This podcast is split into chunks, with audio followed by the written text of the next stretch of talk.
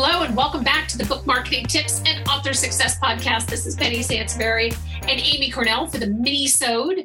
And today we're talking about, well, this is actually verbatim, and I don't know if this is the final title that's going to wind up on the um, on the podcast because sometimes we have like placeholder titles, and then the final title we're like, well, we should probably reword this.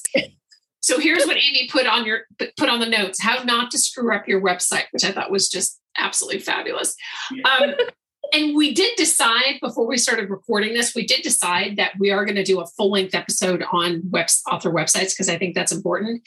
Um, but let me start this off with a confession. So when I when I was first in business 21 years ago, and I like to say BA, so before Amy, I self-designed a website using whatever it was, FrontPage or some crazy thing. And I crammed everything on that homepage. So I was doing speaking that was on there. I had books that was on there. I mean, it was a disaster. In fact, um, somehow I got I got looped in with More Magazine. They were doing a story on mistakes that female entrepreneurs make. And I said, and I asked them not to quote me, but they did, that my first website looked like a dog had designed it after a tequila bender. And I love that. That's, that's the quote they put in the magazine. I was just like, thanks. I guess everything is on the record. And I should have known that as a media person, but you know, it's just like, hey, so this is really funny. And I just want to say, I, I don't even know why I would say that if I wasn't going to. She was like, that's a great quote. I'm like, yeah, don't put it in the magazine. Of course, it was. Right. Um, but Amy, you see this a lot too when you vet new authors, right? Yes, absolutely. Um, that is one thing that when a new when an author reaches out to us and we start exploring, like, does this make sense? Could you know, should we have a chat about collaborating on something? We definitely like to check out what you have going on. You know, your website, social, how Amazon looks if you already have books out, things like that, just to kind of get a feel where our jumping off point will be. Mm-hmm. And so I definitely check out the website because it says a lot. It, I mean, Penny, you say all the time, everything is your resume, and it's absolutely true. And your website does say a lot about you, whether it's intentional or not. So, but I will say one of the, um, you know, one of the biggest I think, takeaways for this mini-sode. And it's a good jumping off point to a longer format episode that Penny mentioned we'll be doing, is to really understand the purpose of your website and really not to treat it as a digital resume or like your online biography of everything that's ever happened in your life. Because your reader market is there for a very specific reason. And to be totally honest, it's not necessarily to learn every detail about your life up to that point. You know, that's not necessarily relevant to them. Um, they want to be, they want to stay in the fantasy, especially if you're a fiction author, you know. So, one example, and I actually see this happen a lot, would be say a cozy mystery author puts their LinkedIn you know profile front and center on their ways to contact them or check out my social and their day job is being a CPA now, there is no connection between cozy mystery and being a CPA. Now we're going to get somebody writing in going like, wait a minute, I wrote a cozy mystery and the lead character is a CPA. That's not my point. My point is, is that those two things are not connected and you're kind of pulling your reader or your fan or your potential buyer out of the fantasy that they want to stay in because they are a mystery fan if that makes sense so so don't just throw everything on your website because you have it available to you? I mean, is that a fair way to put it, Penny? Like just because yeah. it exists doesn't mean it belongs on your website?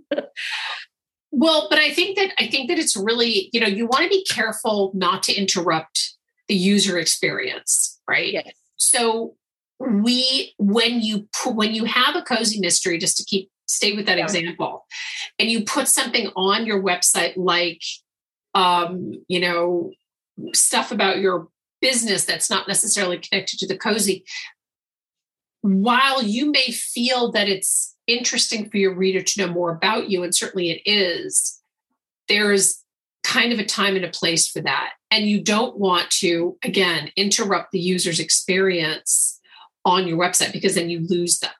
Mm-hmm. You know, and when we do the long form website episode, we're going to talk a little bit more about how important. I mean, you know, Amy and I and this in particular is a week where Amy's been doing a lot of work on the website. Not that she doesn't design websites, so don't contact us and have Amy design your website because she'll really hate me and probably stop doing this podcast. But but but the idea she's been doing a lot of tweaks to the search engine optimization on the website and things like that. And she knows probably better than even I do how much we agonize over where every single thing goes on that website. Oh, yeah. How it's said, the order in which you say things, like mm-hmm. you really have to be very conscientious, like you said, Penny, of the user experience and any little, you know, snag in that, potentially they're gone, you know? All of a sudden, they're confused, disinterested. You said something that wasn't applicable to them. So, that's also something really important you have to keep in mind. It's like, how detailed and deep do you go into certain things at risk of alienating you know a potential reader as well? Right. not to stress y'all out but it really we just mean be, you have to be really thoughtful and just throwing things up there to say that you included it or because that feels like the right thing to do oftentimes is not the most strategic way to to build out your website. Yeah absolutely. And i'll tell you something too is that with all of the with all the work that you put into a website one of the number one things that authors forget to put on their website is contact information, which sounds so crazy.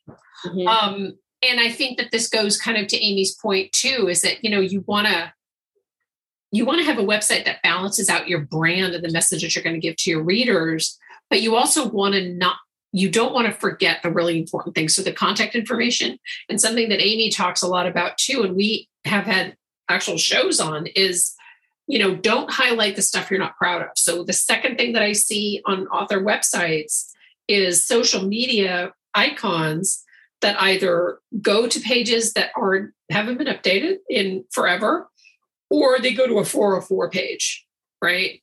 Mm-hmm. So, you know, where they're just not even connected really to your to your social media. Yeah, you see that a lot where you click on somebody's Facebook icon and it goes to the Wix Facebook page. That's a common you know if you're going to build your own website it's a common platform. It can do great things but i see that a lot where somebody used wix to make their website you know those social icons automatically get plastered on there and then they don't go anywhere that will actually benefit your reader. And it, it looks sloppy and unthoughtful like you yeah. know? Yeah. it, it, it sadly projects that you are not being mindful of their time and attention is how it comes across whether you know that's typically not what you know an author ever means to do but that's how the user ends up feeling you know like you're sending me on this wild goose chase for nothing you know that's nothing yeah. about you yeah. Yeah and you know i mean i think that it's really websites can the website development that when you're working with somebody to get a website down or if you're doing it yourself it can be really overwhelming but honestly the small details are what really make a make or break a website. The things that you want to pay attention to you know the look of the website um, as i mentioned the contact information.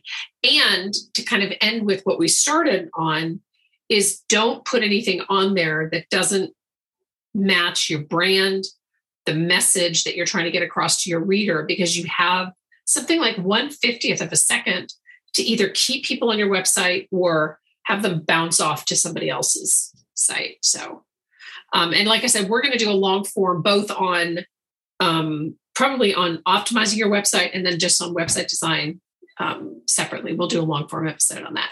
Thank you so much for tuning in. This is Penny Sansevieri and Amy Cornell. This is the mini-sode of the Book Marketing Tips and Author Success Podcast. Thank you so much for tuning in. Bye-bye.